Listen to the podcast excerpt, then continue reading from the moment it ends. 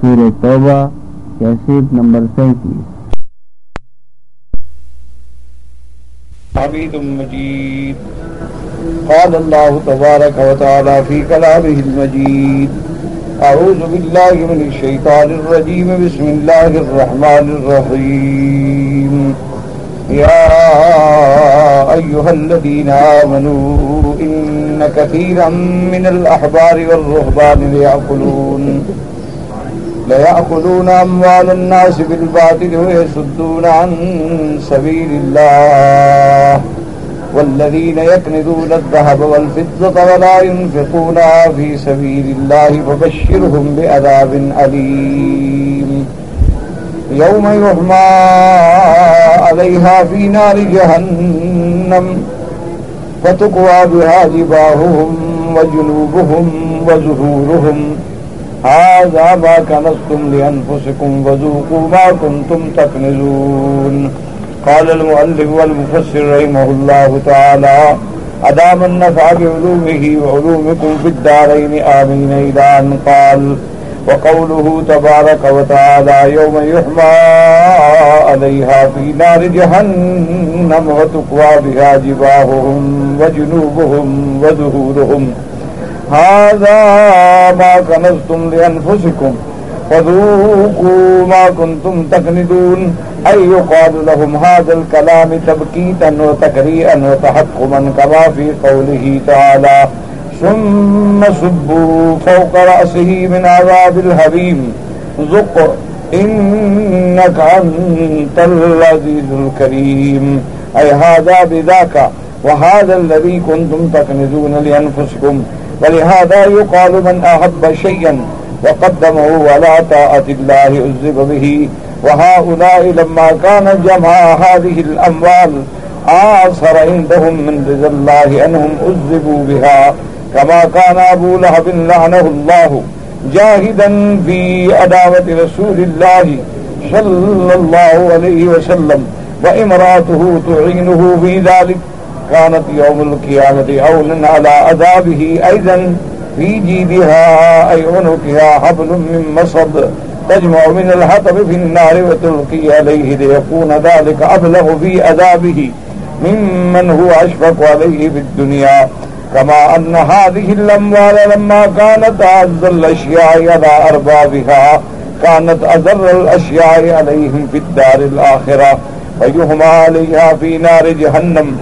وناهيك بهرها وتقوى بها جباههم وجنوبهم وظهورهم قال سفيان عن الأعمش عن عبد الله بن عمر بن مرة عن مسروق عن عبد الله بن مسعود رضي الله تعالى عنه والذي لا إله غيره لا يقوى عبد بكنز فيمس دينار دينارا ولا درهم درهما ولكن يوسع جلده فيوزع كل دينار ودرهم على هده وقد رواه ابن مرضوي النبي هريرة مرفوعا، ولا يصح رفعه، والله تعالى أعلم. اب مفسر رحمت اللہ علیہ سورت توبہ کی ان آیات کی تفصیل فرماتے ہیں کہ یوم یہما علیہا فی نار جہنم، کہ قیامت والے دن جب ان کے اس مال کو سونے چاندی کو گرم کر کے ان کی پیشانیوں پہ، ان کی جانباں پہ، اور ان کی پشت پہ داغ دیا جائے گا۔ اور ساتھ فرشتے ان کو یہ بھی کہیں گے کہ تم تک اور یہ کہنا جو ہے، یہ بھی عذاب ہے کہ عذاب جسمانی ہے کہ آگ سے داغا دا جا رہا ہے۔ اور عذاب روحانی ہے کہ ساتھ ساتھ فرشتے کہہ رہے ہیں، یہی خزانہ ہے نا جن کو تم جمع کرتے رہے۔ یہ تمہارے کام آئے گا، تمہیں بچائے گا، آج اسی کا مزہ چکو یوم لا ينفع مال ولا بنون۔ قیامت کا دن تو ایسا ہوگا کہ جس دن نہ کوئی مال فائدہ پہنچائے گا، نہ اولادیں فائدہ پہنچائیں گی۔ اور اسی طرح قرآن باغ میں آتا ہے کہ اگر کافروں کو بس ابھی مثال اتنی دنیا مل جائے کہ ساری زمین بھر جائے اور وہ چاہیں کہ عذاب کے بدلے میں فدیہ دے کے چھوٹ جائے ماں تو ہرگز قبول نہیں کیا جائے گا۔ اس لیے یہ کلام یہ کیوں کہا جائے گا؟ تب کی یعنی ان کو رلانے کے لیے، ان کو ستانے کے لیے۔ اور بطور تحکم بطور تحکم کہتے ہیں کہ جیسے دنیا میں وہ مسلمانوں سے ٹھٹا بخول گئے اچھا اچھا مزہ چکھو نا بھائی، یہ ہوتا ہے تھا۔ مزہ چکھو اپنے سونے چاندی کا جو تم جمع کرتے رہے ہو دنیا۔ جیسے کہ قرآن پاک نے دوسری جگہ فرمایا، سن سبو فوق راسی من عذاب الحمیم زب انکا انت العزیز الکریم اللہ نے فرمایا، قیامت والے دن پھر ان کے سروں پہ گرم کھولتا ہوا پانی ڈالا جائے گا، جہنم کا گرم کیا ہوا پانی۔ اور کہا جائے گا کہ چکھو مزہ، تم بڑے بنتے تھے نا، تم کہتے تھے کہ میں بڑا عزت والا ہوں اور بڑا طاقت والا ہوں۔ ہاں بھائی، تم تو بڑے آدمی ہو نا۔ یعنی یہ بھی بطور تحکم، بطور سزا کہا جائے گا کہ عذاب دیا جا رہا ہو۔ جیسے آج بھی دنیا میں مجرم کو جب عذاب دے گا نہیں بھائی، یہ تو بڑا آدمی ہے بابا، اس کو دو جوتے لگاؤ، یہ تو بہت بڑا آدمی ہے، اس میں ذرا اور دو جوتے لگاؤ۔ تو یہ بھی ایک عذاب ہوتا ہے کہ عذاب روحانی بھی ہو اور عذاب جسمانی بھی ہو۔ اس لیے ان کو یہ کہا جائے گا ہاضا بزا کا، یہ وہ بدلہ ہے جو تم نے دنیا میں کیا تھا۔ کن اور یہ وہ مال ہے جو تم نے اپنی اپنی ذات کی حفاظت کے لیے جمع کیا تھا کہ ہمارے پاس مال ہوگا، دولت ہوگی اور یہ ہماری حفاظت کرے گا۔ اور اسی طرح کہا گیا ہے کہ من احب شیئن وقدمه على طاعت اللہ، عذب به۔ اسی طرح روایات میں یہ بھی آتا ہے کہ جو بندہ کسی ایسی چیز کو محبوب رکھے، اللہ اللہ کی طاعت پر بھی اس کو ترجیح دے دے یعنی وہ اتنا محبوب ہو کہ اللہ رسول کو بھی چھوڑ دے، تو اسی سے قیامت والے دن عذاب دیا جائے گا۔ وہاں الا لما کا نا جب ان لوگوں نے بھی اس مال کو کیوں جمع کیا تھا؟ آسرہم اندہم من رض اللہ۔ کہ ان کو دنیا میں اللہ کی رضا سے بھی زیادہ یہ مال جمع کرنا محبوب تھا۔ بذالک، اسی سے عذاب دیے جا رہے ہیں۔ کما کانا ابو لہب اللہ۔ جیسے کہ ابھی لہب جو ہیں، حضور کے چچا ہیں، لیکن دشمن ہیں۔ جاہدن فی عداوت رسول اللہ۔ صلی اللہ علیہ وعلا آلہ واصحابہ وسلم تسلیما کثیرا کثیرا ہر وقت میرے مدنی پاک کی عداوت میں، دشمنی میں کوشش کرنے والا وہ امرات ہو تو اور اس کی بیوی جو تھی، اس کی بیوی جو ہے، وہ اور وہ بھی اور زیادہ خامد کی مدد کرتی تھی حضور پاک کی دشمنی میں۔ اب اللہ تبارک و تعالیٰ نے فرمایا کہ قیامت والے دن بھی اللہ اس کو ایسے عذاب دیں گے کہ وہی بیوی اس کے عذاب میں عذاب دینے میں مددگار بنے گی کہ جیسے کہ ہم دنیا میں وہ حضور کی دشمنی میں آپ نے بے خامد کی مدد کرتی تھی۔ اللہ فرمایا کہ آج اس کو جلانے میں بھی مدد کرو۔ جلانے بھی مدد کرو۔ وہ کیسے ہوگا کہ فی جی حبل من مسد، اے فی کیا حبل من مسد، اس کے گلے میں وہاں بھی رسی ہوگی۔ اور وہ جہنم میں لکڑیاں لا لا کے اپنے خامد پہ ڈالے گی کہ عذاب اور زیادہ بڑھ کے کہ دنیا میں بھی تم مدد کرتی تھی نا؟ اور دنیا میں تمہیں محبوب تھا کہ خامد کے ہر کام میں میں نے ساتھ دینا ہے، تو آج آخرت میں بھی اسی کو عذاب دو۔ وطلقا عذاب ہی اور ابھی لہب کے لیے یہ سب سے بڑا عذاب ہوگا کہ وہ محبوب ہستی جو بیوی ہے، اس کی وہ بھی آج اس میں لکڑیاں جلا رہی ہے۔ اور اس کے بعد کہتی ہیں کما نہادل اموال جیسے یہ مال دولت، سونا چاندی دنیا میں ان لوگوں کو زیادہ پیارا تھا، کانت علیہم بالدار الاخرہ، وہی آخرت والے دن سب سے سب سے زیادہ نقصان دینے والی چیز ہوگی۔ فی نار جہنم اس کو جہنم کی آگ میں گرم کیا جائے گا۔ بنا ہی کبھی ہر رحال فضل کہتا ہے، وہ بچ جا، اللہ بچائے اس کی گرمی سے کہ جہنم کی آگ کیسے ہوگی۔ فتکوا بِهَا وَجُنُوبُهُمْ وَظُهُورُهُمْ۔ اور ان کی پیشانیوں پہ اور ان کے دونوں جانب پہ اور اس کی پشت پہ داغ دیا جائے گا۔ قال سفیان اللہ مشن عبد اللہ ابن عمر ابن مرت مسروق۔ ان عبد اللہ ابن مسعود رضی اللہ تعالی عنہ یہ روایت مبارک بھی آئی کہ والذی لا الہ غیرہ، لا یقوى عبد بکنز فیمس دینار دینارا ولا درہم درہما۔ آپ نے فرمایا، مجھے قسم ہے اس ذات پاک کی جس کے سوا کوئی معبود برحق نہیں۔ قیامت والے دن جو عذاب دیے جائیں گے تو یہ نہیں کہ درہم پہ درہم رکھ دیں گے، دینار پہ دینار رکھ دیں گے، کیوں؟ پیسے تو بہت ہے اور آدمی تو کتنا ہوگا؟ تین فٹ، چار فٹ، پانچ فٹ؟ تو اس لیے آپ نے سمجھا کہ نہیں بلا کہ جلد ہی انسان کو اللہ کہیں گے اس کو لمبا کرو دیا تھا چوڑا کر دو اور ایک ایک درہم اس کے بدن پہ رکھو۔ جو اس نے دنیا میں جمع کیا تھا کل دینار و درہم اللہ ہی ہر ہر درہم اور دینار کو اس کے بدن پہ الگ الگ رکھا جائے گا تاکہ سب کو عذاب ہو۔ اب فرماتی ہیں کہ بعض لوگوں نے اس روایت کو ابھی حریرہ سے مرفوعاً بھی روایت کیا ہے، لیکن مرفوعاً نہ بھی ہو تو موقوفاً تو صحیح ہے۔ عبداللہ ابن مسعود رضی اللہ تعالیٰ عنہ کی روایت ہے۔ تو اس سے ہمیں یہ سبق ملا کہ وہ مال جو جمع کیا گیا اور مال کی محبت میں اللہ رسول کے احکام کو پس پشت ڈالا گیا۔ یعنی اللہ کا حکم زکوٰۃ کی ادائیگی، نفقات کی ادائیگی، حقوق زب القربہ ان کا خیال نہ کیا گیا تو وہی مال جو ہے بجائے نفع دینے کے عذاب بن جائے گا۔ اور اگر دنیا میں آدمی کو اللہ مال دیتا ہے اور وہ اس میں باقاعدہ اللہ کے حقوق بھی ادا کرتا ہے اور بندوں کے حقوق بھی ادا کرتا ہے تو وہ کنز شمار نہیں ہوگا، ہمیشہ یاد چاہے وہ سونا ہے چاندی ہے، دولت ہے، پیسہ ہے، زمین ہے، مال ہے، اگر اس کے اندر وہ باقاعدہ زکات دے رہا ہے، اللہ تبارک و تعالیٰ کے حکام کی اطاعت کر رہا ہے، تو وہ مال اس کے لیے قیامت میں بباد نہیں بنے گا، نہ عذاب بنے گا، بلکہ قیامت میں اس کے درجات کی بلندی کا سبب بنے گا۔ اب دیکھیں، مال ہوگا تو خیرات کرو گے، مال ہوگا تو زکوٰۃ دو گے، مال ہوگا تو حج کرو گے۔ مال ہوگا تو کسی مسلمان کی مدد کرو گے۔ مال ہوگا تو جہاد میں اللہ کے راستے میں آگے بڑھو گے۔ اللہ نے جو حکم دیا ہے کہ اپنے مال سے جہاد کرو، اپنی جانوں سے جہاد کرو۔ اور آپ نے دیکھا نہیں کہ سیدنا عثمان غنی رضی اللہ تعالیٰ عنہ کا غنا جو ہے وہ ضرب المسل ہے۔ اسی طرح بڑے بڑے صحابہ ہیں، حضرت اقاب ابن مالک ہیں۔ اسی طرح حضرت جابر ابن عبداللہ ہیں۔ اور اسی طرح بعد میں خلفاء راشدین کے زمانے میں اللہ تبارک و تعالی نے پورے عالم پہ مسلمانوں کو فتوحات عطا فرمائیں، کیسر و کسرا کے مغانم آئے، تو تقریباً ہر مسلمان غنی ہو گیا۔ تو غنی ہونا بری بات نہیں، دولت کا ہونا بری بات نہیں۔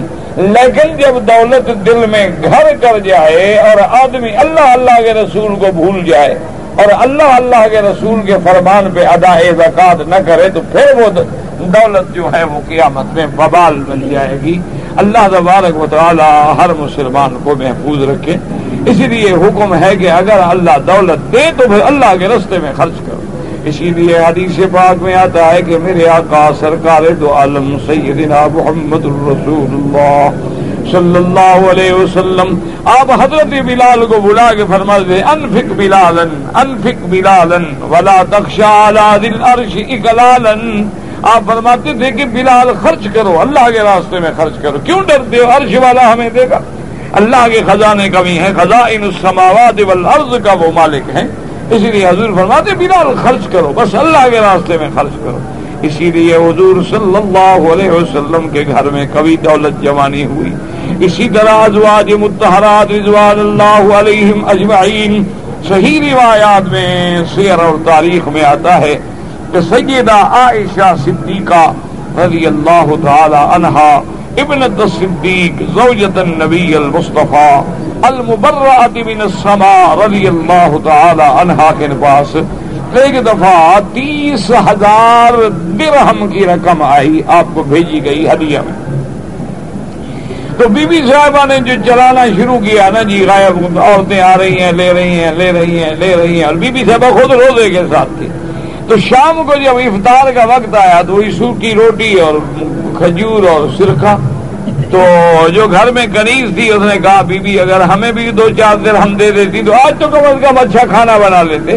تو آپ نے فرمایا کہ تم نے یاد ہی نہیں کرایا، یاد کراتی تو میں دے دیتی، تم نے یاد نہیں کرایا، میں نے اللہ کے راستے میں خرچ کر دیا۔ تو اس لیے ازواج متحرات رضوان اللہ علیہم اجمعین کا عمل تھا۔ اسی طرح روایات میں آتا ہے کہ حضرت معاویہ رضی اللہ تعالی عنہ نے اپنے زمانہ عمارت میں سیدنا حسن رضی اللہ تعالی عنہ کو ایک بہت بڑی رقم بھیجی جو ہزاروں درہم پہ تھی۔ اور ساتھ دینے والے آدمی کو کہا کہ دیکھنا حضرت حسن کیا کرتے ہیں۔ تو حضرت حسن کو جب وہ دولت ملی تو آپ نے فوراً غریب، یتیم، بیوہ، مسکین وہ لٹانی شروع کی وہ ایک دن میں ختم کر دی۔ وہ بندہ واپس گیا، اس نے کہا امیر المومنین، حضرت معاویہ سے کہ حضرت حسن نے تو ایک دن میں ساری دولت تقسیم کر دی۔ حضرت معاویہ کو بات ناگوار گزری کہ بھئی اب خیرات کا معنی یہ تو نہیں ہے نا کہ ساری خیرات کر دو، اپنے لیے کچھ بھی نہ رکھو۔ تو اسلام نے اپنی جان کا بھی تو حق دیا ہے، اپنے آل و ایال کا بھی تو حق دیا ہے۔ تو حضرت معاویہ نے خط لکھا کہ حضرت آپ آل رسول ہیں اور آپ تو اسراف نہ فرمائیں۔ ایک دن میں اتنی بڑی دولت کو لٹا دینا جو ہے، تو حضرت حسن نے لکھا کہ لا اسراف فی الخیر۔ آپ نے فرمایا کہ اللہ کے خیر میں اور خیرات میں کیا اسراف ہے؟ اسراف وہ ہوتا ہے جو ناجائز کاموں میں خرچ کیا جائے۔ اس لیے علماء کہتے ہیں کہ اگر تم نے ایک روپیہ سگریٹ میں خرچ کیا ہے تو یہ اسراف ہے۔ ایک ریال تم نے حرام میں خرچ کیا ہے تو یہ اسراف ہے۔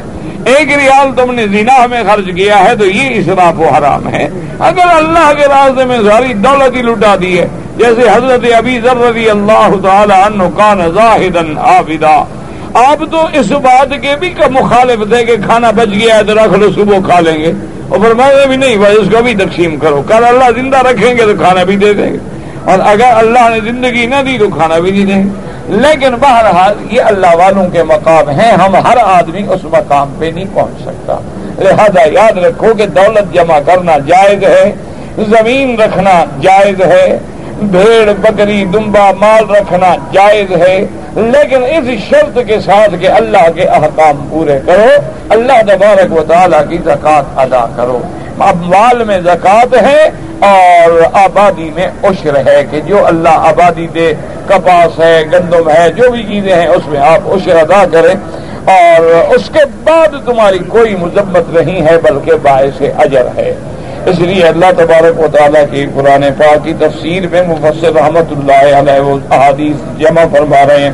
وقال عبد الزا قال اخبرنا بابر ابن طاووس النبي قال بلغني ان الكنز يتحول يوم القيامة شجاعا يتبع صاحبه وهو يفر منه۔ ويقول انا كنزك لا يدرك منه شيئا الا اخذه۔ اسی طرح فرماتی ہیں کہ مسند عبد الرزاق میں انہوں نے ابن داؤد سے انہوں نے اپنے ابا سے روایت کی ہے، وہ فرماتی ہیں کہ مجھے یہ روایت پہنچی ہے کہ ان الکنز يتحول يوم القيامه کہ قیامت والے دن وہ سونا چاندی جو ہے وہ ایک سانپ کی شکل اختیار کر لے گا اور سانپ بن کے دوڑے گا اس بندے کے پیچھے جس کا وہ سونا چاندی تھا۔ وہ کہے گا، کیا ہے؟ کیا وہ کہے گا آنا کنزو کا میں تیرا وہ خزانہ ہوں جو تم نے جمع کیا تھا. لا یدرک منہ شیئن الا اخذہ اور اس کے پورے بدن کو وہ آگے کاٹے گا، کوئی جگہ نہیں چھوڑے گا جہاں اس نے ڈنگ نہ لگایا ہو۔ تو کہے گا، میں ہی تو تمہارا خزانہ ہوں، وہ میں تو تمہاری دولت ہوں، تم جوڑ جوڑ کے رکھتے تھے، گن گن کے رکھتے تھے۔ رات دن تمہیں یہی فکر کھا رہی تھی، آج بھاگ رہے ہو مجھ سے۔ وقال الإمام أبو جعفر بن جرير قال حدثنا بشر قال حدثنا يزيد قال حدثنا سعيد قتادة عن سالم بن أبي الجعد عن معدان بن أبي طلحة عن صوبان أن رسول الله صلى الله عليه وسلم كان يقول من ترك بعده كنزا مسر له يوم القيامة شجاعا أقرأ له زبيبتان يتبعه ويقول ويلك ما أنت فيقول أنا كنزك الذي تركته بعدك ولا يزال يتبعه وترقمه يده فيقضمها ثم يتبعها صائر جسده. ورواه ابن حبان في سيد الحديث سيد النبي وسعاد الحديث في الصحيحين من رواية الأعراج النبي هريرة رضی اللہ تعالی عنہ ابو فصل رحمت اللہ علیہ فرماتی ہیں کہ ابو جعفر ابن جریر نے اس سند کے ساتھ حضرت صوبان رضی اللہ تعالیٰ عنہ سے روایت کی ہے کہ حضور پاک نے ارشاد فرمایا، کان یقول من ترک بعدہ کنزن، جو بندہ خزانہ چھوڑ گیا، سونا چاندی چھوڑ گیا، جس میں حق ادا نہیں کیا، زکات نہیں دی، اللہ کے حقوق ادا نہیں کیے بندوں کے حقوق میراث کے ادا نہیں ہوئے۔ مسل یوم القیامت شجاعا اقرا قیامت والے دن اس کے لیے گنجا سانپ بنایا جائے گا۔ لہو زبیبتان جس کی دو شاخیں ہوں گی۔ جیسے زبان سے نکالا، دو شاخیں ہوں گی۔ اور اس کے بعد یت باہو اس بندے کے پیچھے بھاگے گا۔ اس کو مرنے کے بھائی اکول بھائی لگا وہ کہے گا، کیا ہے بھی تم میرے پیچھے کیوں پڑ گئے ہو؟ جہاں میں جاتا ہوں تم بھاگتے ہو تو وہ سانپ بولے گا، کہے گا، انا کنز کلری درکتا ہوں بادک نہیں تو وہ تمہارا خزانہ سونا چاندی ہوں جو تو چھوڑ کے آیا تھا پیچھے۔ ولا یزال یتباہو اور وہ سانپ اس کے پیچھے دوڑتے دوڑتے آخر وہ ہاتھ دے گا بچانے کے لیے، اس کے ہاتھ کو کھا جائے گا۔ اسی طرح اور ہاتھ دے گا، سارے بدن کو نکل جائے گا۔ پھر اللہ زندہ کریں گے، پھر اللہ عذاب دیں گے۔ ربانوی سے مسلم فرماتے ہیں کہ اس حدیث کی اصل جو ہے وہ صحیح ہے یعنی بخاری مسلم میں بھی موجود ہے۔ وفی صحیح مسلم من حدیث سہیل ابن ابی صالح عن أبيه عن نبي هريرة رضي الله تعالى عنه أن رسول الله صلى الله عليه وسلم قال ما من رجل لا يؤدي زكاة وإلا جئد له يوم القيامة سفائها من نار. فيكبى بها جنبه وجبهته وظهره يوم كان مقداره خمسين ألف سنة حتى يقضي بين العباد. ثم يرى سبيل إما إلى الجنة وإما إلى النار.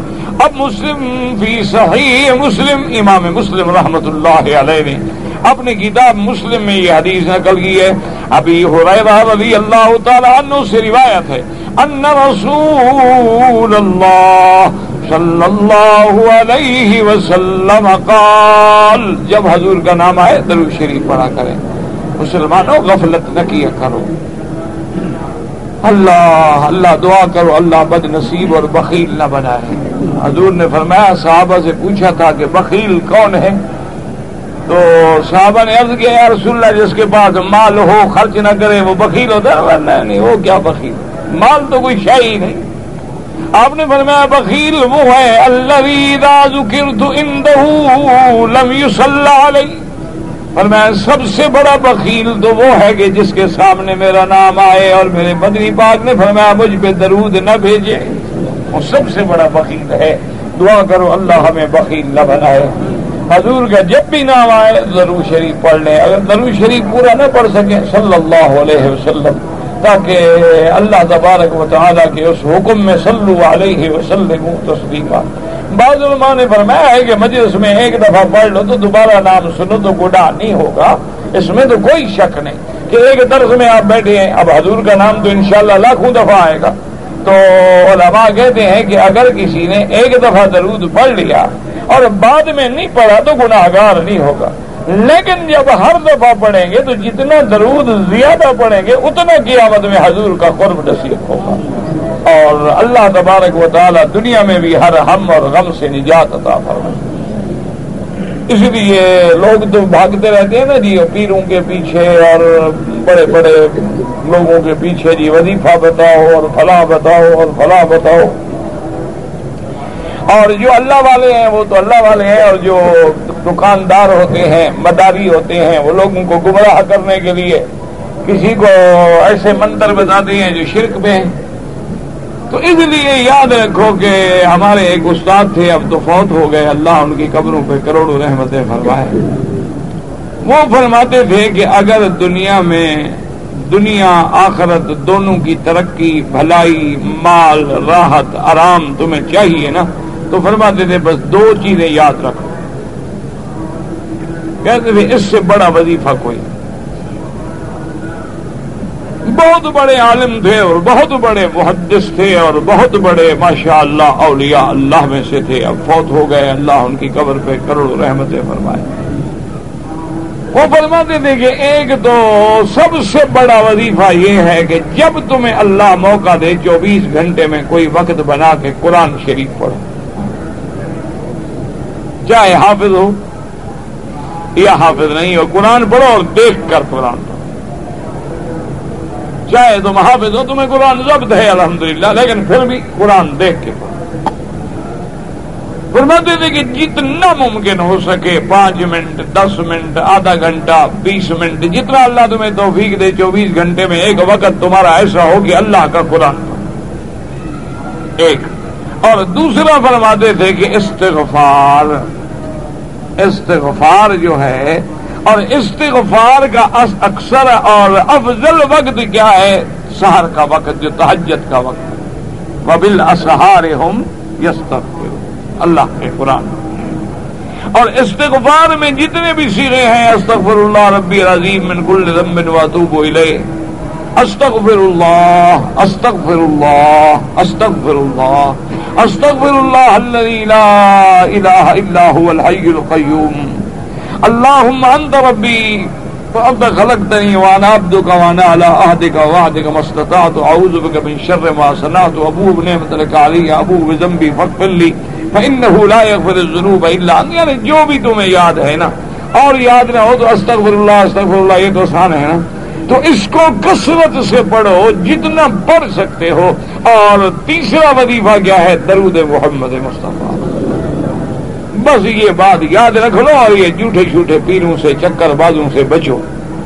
یہ جو دنیا میں شوبدے باز ہے نا جی بالکل اللہ معاف فرمائے، ان شوبدہ بازوں سے، لوگوں کے مال لوٹنے والوں سے، جھوٹے تعویذ جھوٹے مکر، جھوٹے فریب، جھوٹے عملیات، موکلات شوبدے اور یہ ساری چیزیں چھوڑ۔ ان تین چیزوں پہ عمل کرو اور دیکھو کہ ایک مہینے میں میرا مولا کیسے رنگ بدلتے ہیں۔ تجربہ کرو، ذرا دیکھو کہ کیسے رزق میں برکت آتی ہے۔ کیسے اللہ اپنے خزانے کھولتے یہ تین چیزیں لازم پکڑ لو کسی چیز کی، انشاءاللہ پھر ضرورت نہیں۔ ایک قرآن پاک کی تلاوت یاد رکھ لو اور دوسرا استغفار اور تیسرا دل بس ایک مہینہ دراز میں تجربہ تو کرو پھر انشاءاللہ فقیر کو دعا کرو گے انشاءاللہ۔ اللہ تبارک و تعالیٰ کی طرف سے میں خود تو نہیں کر سکتا، من نہ کر دم شما حضر پکونی ہم تو نلائق ہیں، لوگوں کو کہتے رہتے ہیں، کرتے کچھ نہیں۔ ہم جو اکثر لوگ ہیں نا، میرے جیسے مولوی، بس ہم گفتار کے غازی تو ہوتے ہیں، لیکن کردار کے غازی نہیں ہوتے۔ ہم لوگوں کو کہتے رہتے ہیں اسی امید پہ آئے گی ان کی وجہ سے شاید اللہ ہمیں بخش دے۔ تو اپنی طرف سے، ورنہ ہم سے تو محنتیں ہوتی نہیں۔ تو لیکن آپ انشاءاللہ اس پہ کوشش کریں اور اللہ تبارک و تعالیٰ کے بھی رحمت کے برکات دیکھیں کہ یہ قرآن کے مسئلے ہیں۔ صلو علیہ وسلم، تسلیم قرآن کا حکم۔ قرآن پڑھنا جو ہے، قرآن کا حکم ہے۔ اللہ نے کیا حکم دیا؟ نبی علیہ السلام کو رتل القرآن ترتیبا۔ استغفار پڑھنا جو ہے، قرآن کا حکم ہے کل تستغفروا ربکم انہو کان غفارا، یرسل السماء علیکم مدرارا، ویمددکم باموال وبنین، ویجعل لکم جنات، ویجعل لکم انہارا۔ اس سے بڑی نعمت کیا ہوگی کہ اللہ آسمانوں سے بھی خزانے کھول دے اور زمینوں سے بھی خزانے کھول دے۔ تو اس لیے جھوٹے چکروں میں نہ پڑو۔ اور جھوٹے لوگوں کے یہ جی موکل تابع ہے اور کالا برغا لے آؤ اور ایک بکرا لے آؤ جو سارا کالے کا کالا ہو۔ اچھا اور ایک مرغی لے آؤ جو کنواری ہو۔ اب ایمان سے کہو، کیسے مرغی کنواری ڈھونڈے یعنی انڈے سے نکلے تو پیرا دینا شروع کرے نا کہ کسی مرغے کے قریب تو نہیں گئی تو آج تو بندہ اپنی اولادوں پہ پیرا نہیں دے سکتا تو مرغی کہاں سے کنواری ڈھونڈ کے لے آئے گا؟ آج تو ہمیں اپنے اولادوں کا پتہ نہیں، اپنے بچوں کا پتہ نہیں، اپنی بیوی کا پتہ نہیں ہے۔ دعا کرو اللہ پردہ رکھے۔ دعا کرو اللہ سطر فرمائے، اللہ پردہ رکھے۔ ورنہ کون کہہ سکتا ہے کہ میرا گھر پاک ہے؟ کلنا خطا ہوں ہر بندہ خطا کا ہے اللہ اکبر وخیر الخطا میرا بھائی، یہ تو نہیں ہوتا کہ گناہ زنا کا نام ہے۔ زنا کسی غیر محرم کو دیکھنا وہ گناہ نہیں ہے۔ غیر محرم سے بات کرنا گناہ نہیں ہے۔ کتنے مولویوں کے گھر ہیں؟ ٹیلی فون آئے تو بیوی جواب دیتی ہے، جائز ہے۔ عالم سے مسئلہ پوچھ لینا، میں تو تمہاری طرح ایک عام آدمی ہوں، طالب ہوں۔ کہ بھئی عورت کا نہ محرم کے ساتھ ٹیلی فون پہ بات کرنا جائز ہے۔ نوجوان بچیاں گھر میں ہیں، فون آ رہا ہے، باتیں کر رہی ہے بھائی بھائی ایک مجبوری ہے، دروازہ کھٹکھٹایا اندر کوئی نہیں۔ وہ بھی حکم ہے، اللہ نے قرآن میں بتا دیا ہے کہ سخت جواب دو۔ نرم باتیں کرو کوئی نہیں ہے گھر میں کوئی، بس۔ فلا تو بالقول۔ فرمایا کہ بالکل نرم بات نہ کرے عورت۔ اگر نرم بات کرو گی تو آنے والے کے دل میں ہو سکتا ہے کہ شیطان فسوے سیدا آج کل تو بھائی بس دعا کرو، اللہ نے جن کو بچایا ہے وہی بچتے ہیں۔ آج تو سارے کام ہی عورتوں کے ہاتھ میں ہیں۔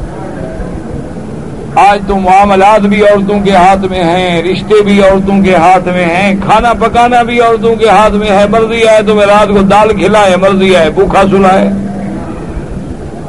مرضی آئے نمک زیادہ ڈال دے گا جی آپ کا بلڈ پریشر لو ہو رہا تھا، اس لیے زیادہ ڈال دیا۔ مرضی آئے تو کم ڈال دے گی بلڈ پریشر آپ کا بڑھ نہ جائے۔ مرضی آئے تو گھی زیادہ ڈال دیا جی آپ کمزور ہو رہے تھے۔ مرضی آئے تو نہ ڈالا گا جی کولیسٹرول نہ بڑھ جائے آپ کا۔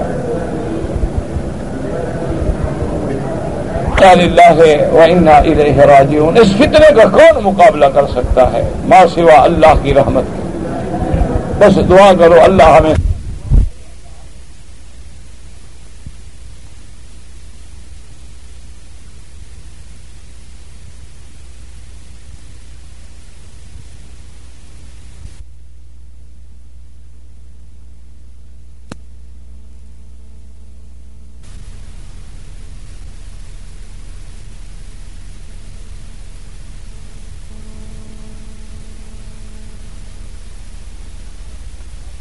کرتے ہیں۔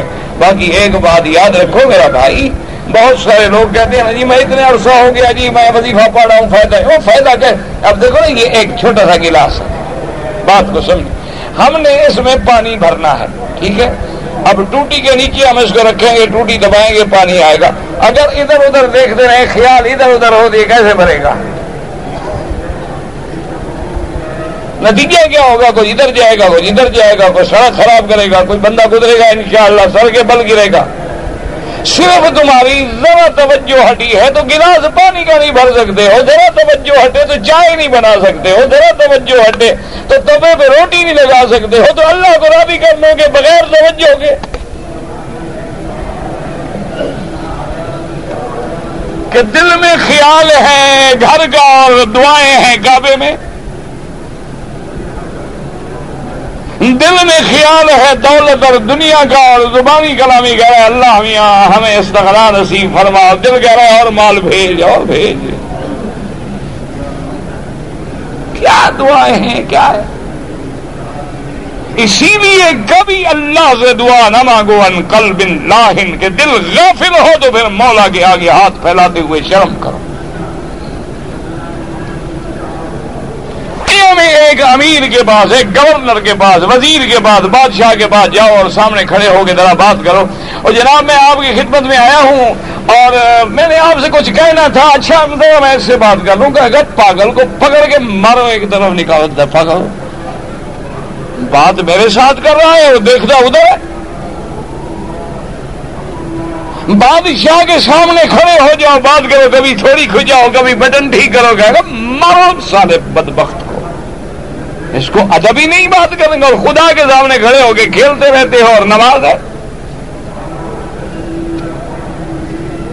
کپڑوں سے کھیلتے ہو، کبھی گھڑیوں سے کھیلتے ہو، کبھی ٹائم سے کھیلتے ہو، کبھی دائیں دیکھتے ہو، کبھی بائیں دیکھتے یہ کون سی نماز ہے؟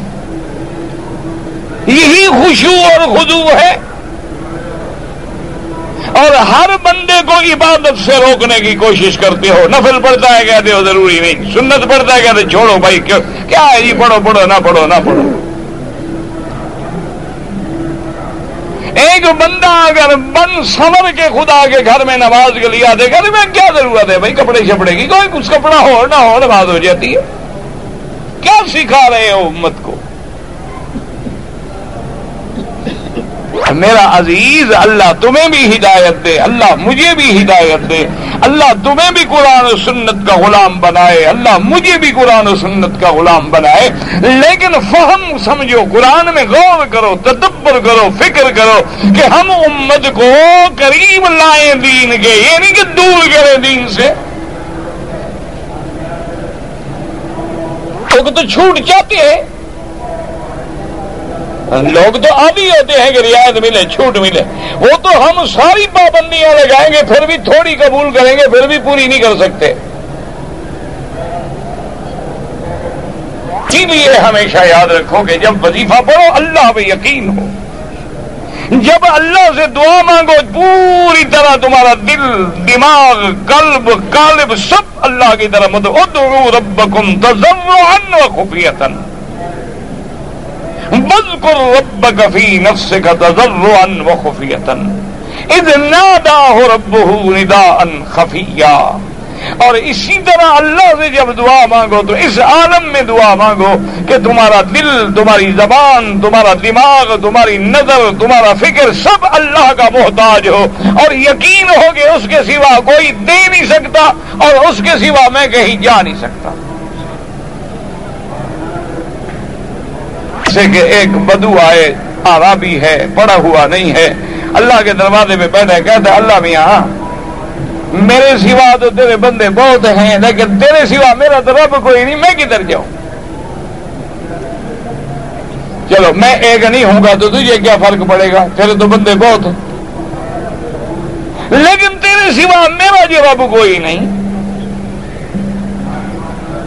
تو جب اس طرح اسی لیے بزرگوں نے کہا ہے کہ تا نگریت کو دکے حلوہ فروش، جب تک رونا نہ آئے تو ماں کے سینے میں دودھ بھی نہیں آتا، تم اللہ کی رحمت کیسے مانگتے ہو؟ اسی لیے میرے آقا نے فرمایا تھا کہ جو کچھ میں جانتا ہوں، اگر تم جانتے تو بکئی تم کسی تم زیادہ روتے اور ہنسنا چھوڑ دیتے تو اگر دعا میں تیرے آنسو بھی نہ نکلیں اگر دعا میں تیرا دل بھی نہ کانپے، اگر دعا میں تجھے یہ یقین بھی نہ ہو کہ میں دربار خدا بندی میں حاضر ہوں اور خدا میری ہر حرکت کو دیکھ رہا ہے، تو پھر کیا دعا ہے؟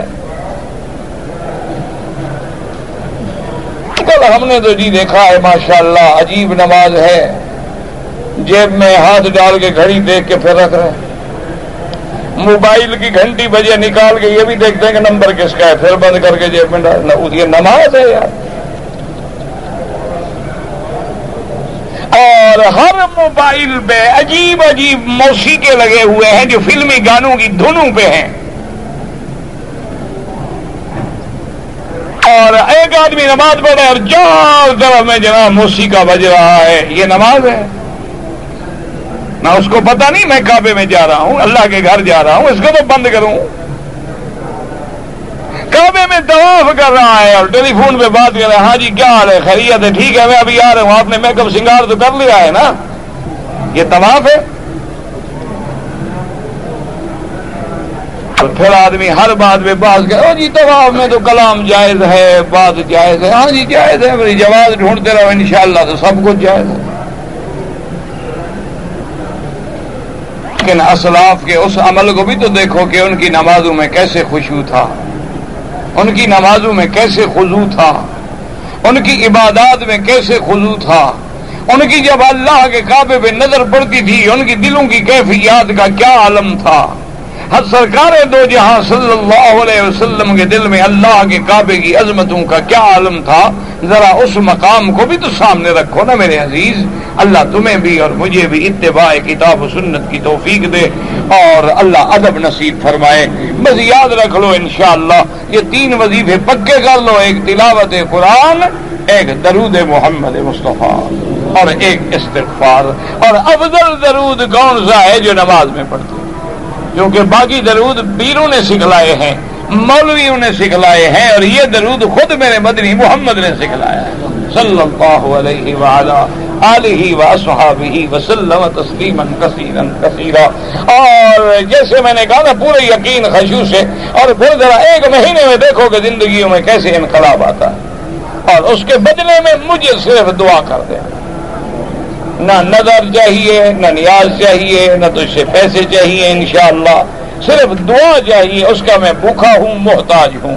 میرے لیے، میرے اہل کے لیے، اولادوں کے لیے، بس جب یاد آئے دعا کر دیا کرو کہ اللہ ہر شر سے محفوظ رکھے اور اپنے راستے پہ چلنے کی توفیق دے اور اپنے دین کا کام لے لے اور جو رکاوٹ بنتے ہیں، اللہ ان کو ہدایت سب کے لیے دعا کیا کرو۔ ہمارے دلوں میں انشاءاللہ۔ دلوں میں بھی دعا ہے اور زبانوں پہ بھی دعا ہے۔ کوئی گالی دے دو انشاءاللہ، ہم پھر بھی دعا دیں۔ اللہ اکبر اللہ اکبر۔ اللہ پاک اپنے عذاب سے بچائے۔ اب اس حدیث میں دیکھیں، صحیح مسلم کی حدیث ہے۔ اللہ النبی حریرت رضی اللہ تعالی عنہ۔ ان رسول اللہ صلی اللہ علیہ وسلم قال، حضرت ابو حریرہ رضی اللہ تعالیٰ عنہ روایت فرماتی ہیں کہ سرکار دو عالم فخر مجسم رحمت دو جہاں سیدنا محمد مصطفیٰ صلی اللہ علیہ وسلم نے فرمایا کہ ما من رجل کوئی بندہ جو اپنے مال کی زکات ادا نہ کرے، قیامت والے دن اسی سونے چاندی کے صفائے صفائے مانا پترے بنائے جائیں گے۔ ٹکڑے اس کو کہتے ہیں صفائے۔ پترے بنائے جائیں گے۔ آگ سے فیوکوا بہا۔ اس سے اس کے جانب کو داغا جائے گا، پیشانیوں کو داغا جائے گا اور پشت کو داغا جائے گا۔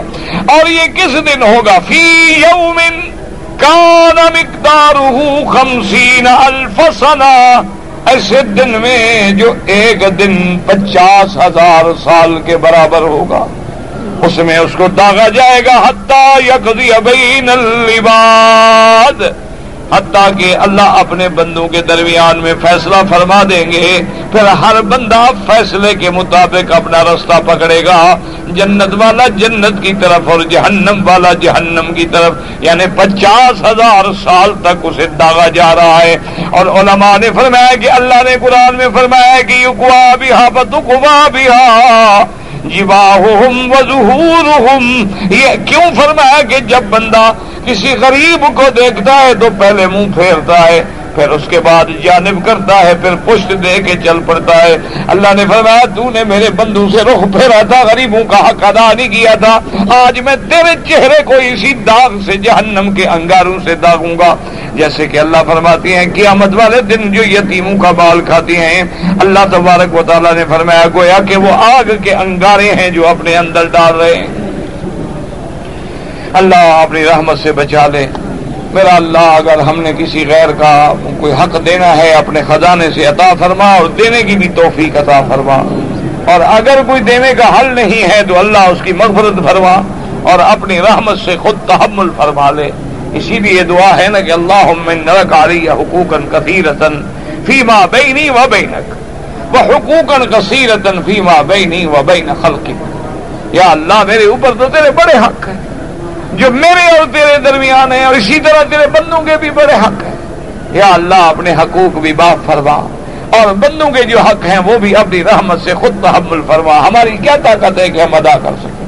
پتہ انسان ساری زندگی بچپن سے لے کر اس وقت کتنی حرام کھایا ہوگا۔ کتنی لوگوں کا زکوٰۃ ہمارے اندر گئی ہوگی۔ کتنی لوگوں کے صدقات، خیرات ہم لوگ کھا گئے ہوں گے۔ کتنی قربانیاں اور دم کی بکریاں کھا گئے ہوں گے۔ کیونکہ ہم لوگوں کا تو گزارا ہی نہیں، صدقات و زکات پہ ہوتا ہے نا۔ دعا کرو، اللہ محتاج نہ کرے۔ اللہ صدقات و زکات دینے والا بنائے، اللہ کھانے والا نہ بنائے۔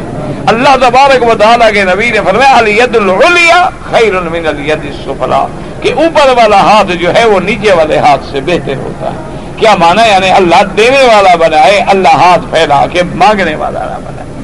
اور اس کے بعد جناب فرمت ذکر تمام الحدیث وقال البخاری رحمه الله تعالی فی تفسیر هذه الايه حدثنا قتيبة بن سعيد قال حدثنا جرير عن زيد بن وهب عن زيد بن وهب قال مررت على ابي ذر بالربزة وقلت ما انزلك بهذه الارض؟ قال، كنا بالشام فقرأت. والذين يكنزون الذهب والفضة فلا ينفقونها في سبيل الله فبشرهم بعذاب أليم فقال معاذ رضي الله تعالى ما هذه فينا ما هذه لا في أهل الكتاب قال، قلت إن هذا فينا وفيهم اب مفسر رحمت اللہ علیہ فرماتی ہے کہ امام بخاری رحمت اللہ علیہ نے اس آیت کی تفسیر میں یہ واقعہ نقل کیا ہے کہ زید ابن وحب کہتے ہیں کہ مرر تو اللہ ابی ذر رضی اللہ عنہ، کہ میں حضرت ابی ذر رضی اللہ تعالیٰ عنہ پہ گیا گزرا یعنی ملا۔ جبکہ آپ ربضہ میں رہتے تھے، ربضہ ایک جگہ کا نام ہے جو مدینہ منورہ سے تھوڑی دور پہ ہے۔ بقول تو ماں انزل کبھی ہاتھ میں نے حضرت ابھی ذر سے پوچھا کہ کیا وجہ ہے کہ آپ شہر چھوڑ کے، شام چھوڑ کے، مدینہ چھوڑ کے ربضہ جیسی چھوٹی سی بستی میں دور بیٹھے ہوئے ہیں، اس کی وجہ کیا ہے؟ حضرت ابھی ذر نے فرمایا کہ جب ہم شام میں تھے تو جب یہ آیت آئی ولدین پڑھی میں نے یہ آیت ولدین یکمدون الذهب والفضة ولا ينفقونها في سبيل الله وبشرهم بعذاب عليم حضرت معاویہ رضی اللہ تعالیٰ نے فرمایا کہ ماں حاضی فینا کہ یہ آیت ہمارے بارے میں نہیں اتری۔ ماحد ہی اللہ فی اہل کتاب یہ تو اہل کتاب کے بارے میں اتری ہے۔ لیکن حضرت ابیزر فرماتے ہیں کہ میں نے کہا لفینا وفیم ان کے بارے میں بھی ہے اور ہمارے بارے میں بھی ہے۔ مانا بات کو سمجھیں، کیا مانا کہ حضرت معاویہ بھی حق کہہ رہے ہیں۔ وہ فرماتی ہیں کہ پہلے آیت یا ایوہ الذین آمنوا، ان کثیرا من الاحبار والرہبان۔ ليأكلون أموال الناس بالباطل ويسدون عن سبيل الله والذين يكندون الذهب والفضة ولا ينفقونها في سبيل الله فبشرهم بعذاب أليم۔ حضرت معاویہ نے فرمایا کہ آیت اہل کتاب کے بارے میں اتری، مسلمانوں کے بارے میں نہیں اتری۔ تو ابھی ذر نے فرمایا کہ میں نے کہا کہ ہاں اتری تو اہل کتاب کے بارے میں، لیکن ہمارے لیے بھی تو یہی حکم ہے نا کہ اگر اہل کتاب نے ایسا کیا، ان کو بھی سزا ملے گی۔ اور اگر امت محمد مصطفیٰ صلی اللہ علیہ وسلم نے ایسا کیا، تو ان کو بھی سزا ملے گی۔ اور حضرت ابھی ذر نے اشارہ کیا کہ جب امیر سے خلاف ہو گیا، جھگڑا ہو گیا، تو پھر وہاں کیا رہنا؟ اور دوسرا اشارہ کیا کہ بھئی وہ تو مال سونا چاندی کٹھے کر رہے ہیں اور ہم تو سونے چاندی کے مخالف ہیں۔ اس لیے ہم اکیلے آ گئے، ادھر اکیلے رہ رہے ہیں۔ کیونکہ حبی ادھر تو بالکل آخری درجے کے ظاہر تھے نا۔ ان کو تو حضرت عثمان جیسے آدمی نے بھی عرض کیا تھا کہ حضرت، ہر آدمی ابو ذر نہیں بن سکتا۔ مہربانی فرمائے آپ تو دوسرے جوڑا بھی نہیں رکھنے دیتے، رات کی روٹی بھی نہیں رکھنے دیتے۔ تو مہربانی کریں، بڑی تکلیف ہوتی ہے۔ تو انہوں نے کہا اچھا پھر آپ ناراض ہو گئے تو ربضہ چلے گئے، وہاں جا کے ڈیرا لگا لی۔ اصل وجہ کیا تھی کہ دعا تھی میرے بدنی محمد مصطفیٰ۔ ایک دن حضور صلی اللہ علیہ وسلم ایک غزوہ میں تشریف لے گئے تو حضرت ابھی در جو تھے وہ پیچھے رہ گئے۔ خدا کی قدرت ہے، ان کی سواری جو تھی، وہ سواری میں بیماری ہو گئی، کوئی سواری کمزور ہو گئی، پیچھے رہ گئے۔ اب حضور پریشان ہے کہ ابھی در نہ پہنچا۔ تو حضور صلی اللہ علیہ وسلم بیٹھے ہیں، تھوڑی دور سے ایسے مٹی اڑتی ہوئی اور سواری آتی ہوئی نظر آئی۔ تو آپ نے فرمایا، کون آبادر؟ آپ نے فرمایا ان شاء اللہ یہ آبادر ہے آبادر ہے۔ تو پھر جوں جوں سواری قریب آئی، تو پہچان لیا کہ ابھی ذر ہے۔ تو آپ نے فرمایا عیش وحدہ و یموت وحدہ۔ آپ نے فرمایا، میرا ابو ذر تو ایسا ہے کہ یہ زندہ بھی اکیلا رہے گا، مرے گا بھی اکیلا۔ اس کو لوگوں میں رہنا مزہ ہی نہیں دیتا۔ اس لیے سب سے پیچھے رہتا ہے اور علیحدہ رہتا ہے اور خدا کی شان بھی یہی ہے کہ ابو ذر پھر مجلس میں نہیں رہتے تھے، علیحدہ رہتے تھے۔ اور جب موت آئی تو آپ ربضہ میں تھے اور صرف بیوی ہے اور کوئی بندہ نہیں۔ اور بیوی کو وسیعت کی کہ مجھے غسل دے کے، کفن پہنا کے، بس میری چار بائی گھسیٹ کے دروازے کے باہر رکھ دینا میں اللہ کی مرضی کوئی آ گیا تو جنازہ پڑھ دے گا اور نہ تم کیا کرو گی آخر۔ مسافر جو ہے، بندہ تو ہے کوئی نہیں۔ تو آپ کی بیوی نے وسیعت پہ عمل کیا۔ اور اس کے بعد کھڑے ہو کے اعلان کیا کہ ہاضا صاحب رسول اللہ۔ اللہ اکبر اللہ اللہ اکبر۔ آج تو ایک عام آدمی بھی ہو تو دو چار بندے تو کندھا دینے والے مل جاتے ہیں نا۔ اس حضور کا صحابی ہے اور جلیل القدر صحابی۔ تو بیوی نے رو کے کہا کہ یہ حضور کا صحابی ہے، اب اللہ تیرے سپرد ہے۔ تھوڑی دیر گزری، صحابہ کی جماعت گزری۔ انہوں نے پوچھا، من ہاضا خالا ابھی کر رہے تو صحابہ نے نماز پڑھی، قبر کھودی، جنازہ پڑھا، دفن کیا۔ اللہ تبارک و تعالیٰ نے شان عطا فرما دی تو اس لیے بہرحال تو حضرت ابی ذر رضی اللہ تعالیٰ نے فرمایا کہ بھئی ہم تو شام میں رہتے تھے، لیکن جب اس آیت کے مفہوم میں اختلاف ہو گیا، پھر ہم نے دنیا چھوڑ دی، آبادی چھوڑ دی اور ہم ربضہ میں علیحدہ آ کر زندگی گزار رہے ہیں۔ اور اس کے بعد فرماتے نواب جی بنیادی سی بید بن قاسم حسین نواب نبی رضی اللہ علیہ اللہ تعالیٰ تعالی وزاد فرصہ بھاوی ذالک بینی و بینہ القول وقت ویرا عثمان یشکونی وقت ویرا عثمان اکبر الیہ قال فاقبلت اليه فلما قدمت المدينه ركب الناس كانهم لم يروني قبل يوم فشكوت ذلك الى عثمان وقال اتنا قريبا قلت والله لن ادا ما كنت اقول وقلت كان من مذهب ابي ذر رضي الله تخريم ادخار ما زاد نفقه الايال اب جناب فرماتے ہیں کہ ابن جریر نے بھی یہ روایت نقل کی ہے، لیکن اس میں کچھ زیادہ تفصیل بھی ہے کہ حضرت ابھی ذر کہتے ہیں کہ پھر میرا اس بات پہ حضرت معاویہ سے جھگڑا ہو گیا۔ تو حضرت معاویہ رضی اللہ تعالیٰ عنہ نے حضرت عثمان کو خط لکھا کہ ابھی ذر میرے ساتھ اختلاف کر رہے ہیں، تو ان کو آپ مدینہ منورہ میں بلا لیں۔ تو حضرت عثمان رضی اللہ تعالیٰ عنہ نے مجھے شام سے مدینہ پاک بلا لیا اور فرماتے ہیں کہ جب میں مدینہ پاک میں پہنچا تو سارے لوگ مجھے دیکھنے کے لیے ایسے جمع ہو گئے کہ جیسے آج تک مجھے انہوں نے پہلے کبھی دیکھا بھی نہ ہو۔ جب آ گئے تو پھر حضرت عثمان رضی اللہ عنہ نے فرمایا کہ مہربانی کر کے ذرا بالکل اتنے سخت بیان نہ دیا کرو۔ تو ہر آدمی ابھی ذر نہیں بن سکتا۔ کہا، میں میں جو بات کہتا ہوں نا، وہ میں نہیں چھوڑوں گا۔ رضی اللہ تعالی عنہ وارضاہ واللہ تعالی عالم و علمہ ادب.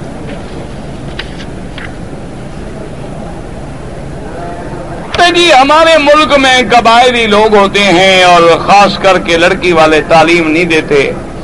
اور لڑکیوں کا نکاح جو ہے وہ ماں باپ کے مشورے سے ہو جاتا ہے اور لڑکے کو بھی نہیں دیکھا جاتا اور کوئی آپس میں لڑکی لڑکا بھی نہیں ملتا خود شکر کرو شکر کرو۔ ماں باپ کے ہاں یہی جو رواج ہے نا، اسی وجہ سے ابھی عزت بچی ہوئی ہے۔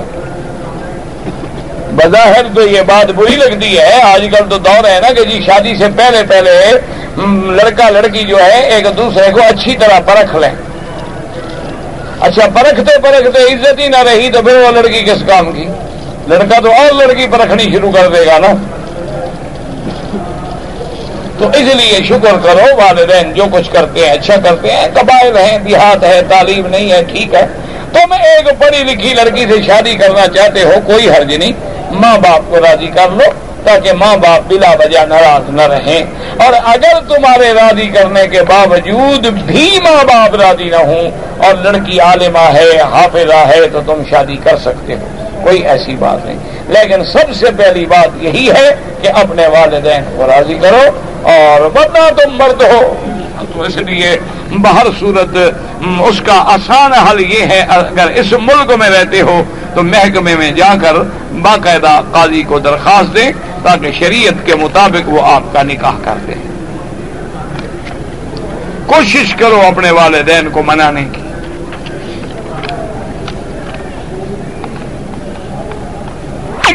لڑکی کی عمر آٹھ سال تھی، وہ متعلقہ تھی یا پتہ نہیں کیا تھی۔ باپ نے لڑکی کی منگنی کر دی، غیر آدمی کے ساتھ۔ پہلی تو طلاق ہو گئی، ختم ہو گئی، بس ٹھیک ہے اچھا۔ پھر ان لوگوں نے جہاں لڑکی کی منگڑی ہوئی ہے، لڑکی کے باپ کو قتل کر دیا۔ اب وہ لڑکی وہاں جانا نہیں چاہتی، ٹھیک ہے، قاضی کو درخواست دے کے کھلو کر لے۔ جب وہ اس کے باپ کے قاتل ہیں تو ان کے گھر میں کیوں جائے قاضی کو درخواست دے دے اور محکمے میں جا کے مقدمہ درخواست دائر کرے خلو کی اور اپنا نکاح ختم۔ اگر صرف منگنی تھی ایجاب قبول ہوا نہیں تھا تو پوچھنے کی ضرورت ہی نہیں ہے، دوسری جگہ نکاح کر لے۔ اگر نکاح ہوا تھا تو خلو کرے۔ اور اگر وہاں آپ کے ملک میں اسلام کی عدالت نہ ہو، تو علاقے میں جو عالم ہے، اس کو اور دو چار اور علماء کی کمیٹی بنا کے ان سے فیصلہ کروا ایک آدمی، ایک حاجی سے پانچ سو ریال لیا۔ وہ حاجی دس ریال کا سامان لیا۔ باقی پیسہ بقایا ہے، وہ آدمی نہیں دیتا۔ تو قیامت میں تو دے گا نا۔ ابھی نہیں دیتا تو میں جا کے پکڑ کے لے آؤں گا اسے۔ جس بندے کو اللہ کا خوف نہ ہو تو بندوں کا کیا خوف ہے؟ بہرحال اگر وہ پھر جائے تو یہاں تو اسلام کی حکومت ہے، الحمدللہ۔ وہ حاجی کے پاس ثبوت ہے تو پیش کرے، حکومت پکڑ کے دے گی، لے کر وصول کر کے دے گی۔ اگر نہیں ہے تو دوسرا قسم کھائے۔ حضرت عمر نے کہا تھا، حضرت صدیق کی دو راتوں کے بارے میں، یہ قول ہیں، اقوال ہیں جو بعض کتابوں میں ہیں، اللہ عالم بصیحت ہی۔ ایک رات جو ہجرت کی رات ہے، اور ایک جب آپ نے مرتدین اور منکرین رکعت کے مقابلے کا اعلان کیا۔ حضرت عزیر جو ہیں، وہ اللہ کے نبی ہیں۔ حضرت عزیر کا ذکر جو ہے، اللہ نے انبیاء کی صف میں کیا ہے۔ قالت الیہود عزیر ابن اللہ وقالت النصارى المسیح ابن اللہ تو اس لیے اکثر صحیح روایات یہی ہیں کہ حضرت عزیر جو ہیں وہ نبی ہیں اور یہود نے انہیں اللہ کا بیٹا بنا لیا تھا، نعوذ باللہ۔ ماں کا دودھ جو ہے ہاؤ لین لین دو سال تک پلانا چاہیے۔ وہ ایک الگ مسئلہ ہے کہ امام صاحب کے نزدیک تیس مہینے، ڈھائی سال تک جائے گا وہ ایک مسئلہ ہے اس کو سمجھنے کے لیے اللہ پاک کہ حمل کی مدت کتنی ہے اور فصال کی مدت کتنی ہے۔ تو اس لیے بہرحال ورنہ سب کے نزدیک ہاؤ لین کاملین سجدے میں لڑکی جو ہے وہ ہاتھ زمین پہ بچھا دے گی۔ جتنا وہ زمین کے قریب ہوگی، سطر ہوگا، اتنا ابجر زیادہ ہوگا۔ انگوٹھا قبلے کی طرف۔ جیسے نماز پڑھتے ہیں، سارے انگوٹھا کے ویسے انگوٹھے رکھے گا۔ بس عورت ہے تو پاؤں نکال لے تاکہ زیادہ سے زیادہ وہ زمین کے قریب ہو۔ ویسے مرد کی طرح پڑھے تو جائز ہے، لیکن افضل یہ ہے کہ اس کی نماز زیادہ سے زیادہ مستور ہو۔ سجدہ صاحب اگر ہو جائے تو اس کے بعد احناف کے نزدیک سلام پھیر کے، سجدہ کر کے پھر اتحیات پڑھے گا۔ اور باقی ائمہ کے نزدیک دو رکعت دو سجدے دینے کے بعد سلام پھیر دیں گے، اتحیات نہیں پڑھیں گے۔ داڑھی کو حلال کرنا، حلال کیا مانا؟ داڑھی داڑھی لاڈری داڑھی پتہ نہیں کیا لکھا ہے آپ نے۔ حلال یا خلال؟ خلال ہوتا ہے یعنی اندر انگلی ڈالے تاکہ کوئی جگہ رہ نہ جائے۔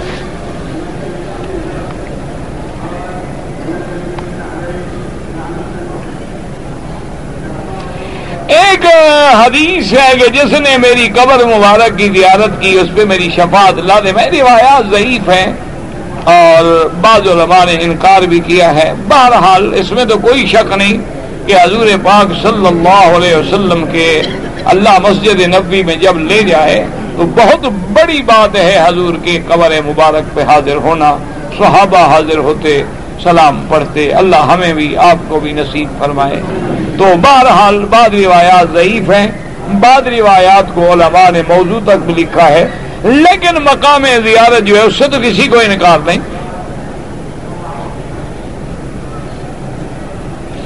قیامت والے دن جو بڑے چار فرشتے ہیں جبراہیل میکائیل اور اسرافیل اور اسرائیل، وہ بھی مر جائیں گے ہاں وہ بھی مر جائیں۔ گے کل من علیہ فان ویب کا وجہ ربی کا دلجلال اکرام کل شعین ہالکن اللہ وجہ ہر چیز قابل ہلاک و فنا ہے۔ بعض چیزوں پہ فنا نہیں آئے گی جیسے جنت ہے۔ جنت میں حور و علمان ہے، لیکن اللہ چاہے تو وہ بھی قابل فنا ہے، قابل ہلاک ہے۔ میں نے سنا ہے کہ جہنم میں کالی آگ بھی ہے۔ اللہ بچائے کالی ہو یا پیلی ہو، آگ تو آگ ہی ہے نا۔ روایات میں یہ آتا ہے کہ اس آگ کو جلایا گیا ایک ہزار سال، پھر ایک ہزار سال، پھر ایک ہزار سال، تو اس کے رنگ بدلتے بدلتے بدلتے ایسے ہو گئے۔ اللہ بچائے۔ جنت کے دروازے جو ہیں وہ آٹھ ہیں۔ رفع ادین جو کریں، ان کی بھی نماز ٹھیک ہے، اور جو نہیں کرتے، ان کی بھی نماز ٹھیک ہے۔ ان کے پاس بھی حدیث ہے، جو حضرت عبداللہ ابن مسعود رضی اللہ تعالی عنہ کی روایت سے ہے۔ ان نے کہا کہ میں تم لوگوں کو وہی نماز پڑھ کے دکھاتا ہوں جو حضور نے پڑھی ہے، اور صرف تکبیر تحریمہ میں آپ نے ہاتھ اٹھائے، اس کے بعد رفع دین نہیں کیا۔ لیکن جو کرتے ہیں، الحمدللہ، ہمیں ان پر کوئی اعتراض نہیں اور کوئی خلاف نہیں۔ اور جو نہیں کرتے ہیں، الحمدللہ، ان کے پاس بھی دلائل ہیں، احادیث ہیں، اور اللہ ان کی بھی نمازیں قبول فرمائے۔ یہ اعلیٰ اولا کے مسئلے ہیں۔ اللہ امت کو لڑانے سے بچائے اور لڑانے والوں کو ہدایت عطا فرمائے۔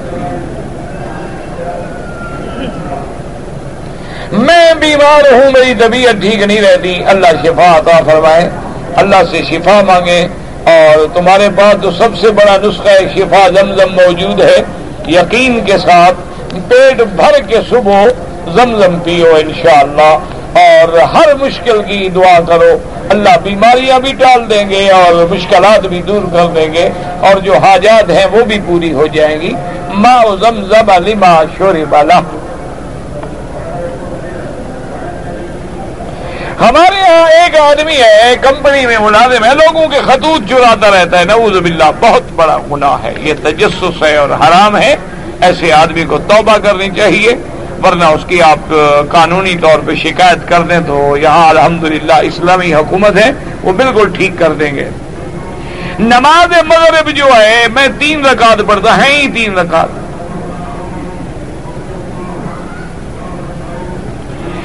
پر میں تین وطر مغرب کی طرح نہ پڑھو، یہ نہیں آیا ہے، بلکہ یہ آیا ہے کہ وطر جو ہے، اسی طرح ہے جیسے مغرب کی نماز ہے۔ یہ حدیث موجود ہے۔ لہذا تین رکعت مغرب کی طرح پڑھنا بھی وطر حدیث میں ثابت ہے اور دو رکعت پڑھ کے سلام پھیر کے ایک رکعت پڑھنا یعنی ملانا وہ بھی ثابت ہے۔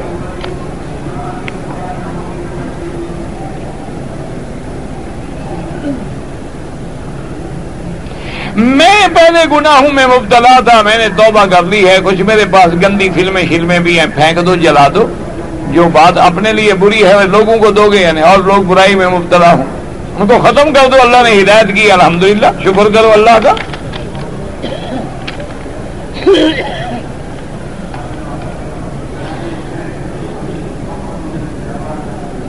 پہلی سب میں کھڑا ہونے سے روکتے ہیں، حرم میں وہ نہیں روکتے، وہ کہتے ہیں طواف میں رکاوٹ نہ بنو، جب تکبیر ہو تو آ جاؤ، کھڑے ہو جاؤ۔ لوگ پہلے جو دیوار بن کے کھڑے ہو جائیں، کیا کریں وہ؟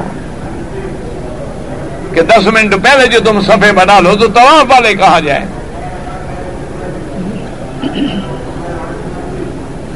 زمزم کھڑے ہو کے پینا بھی جائز ہے، ویسے ہر پانی بیٹھ کے پینا چاہیے۔ زمزم بھی بیٹھ کے پینا چاہیے۔ لیکن اگر کوئی کھڑے کھڑے پی لے تو گناہ نہیں ہے۔ باقی پانی کھڑے پیو گے تو خلاف سنت ہے۔ لیکن زمزم کا کھڑے ہو کر پینا بھی جائز ہے۔ یہ لوگوں نے جو رواج بنایا کہ زمزم آئے تو کھڑے ہو جاؤ، یہ غلط ہے۔ اگر نماز میں اونگ آ جائے تو بہرحال نماز تو نہیں ٹوٹے گی، لیکن یہ شیطان کا حملہ ہے۔ جہاد میں اونگ آ جائے تو رحمت کی نشانی ہے، اور نماز میں اونگ آئے تو شیطانی حملہ ہے۔ بہرحال اللہ آپ کو بھی بچائے، مجھے بھی بچائے۔ اللہ تعالی عالم و علم اتم۔ اللہ صلی علی سیدنا محمد وعلی آل سیدنا محمد وبارک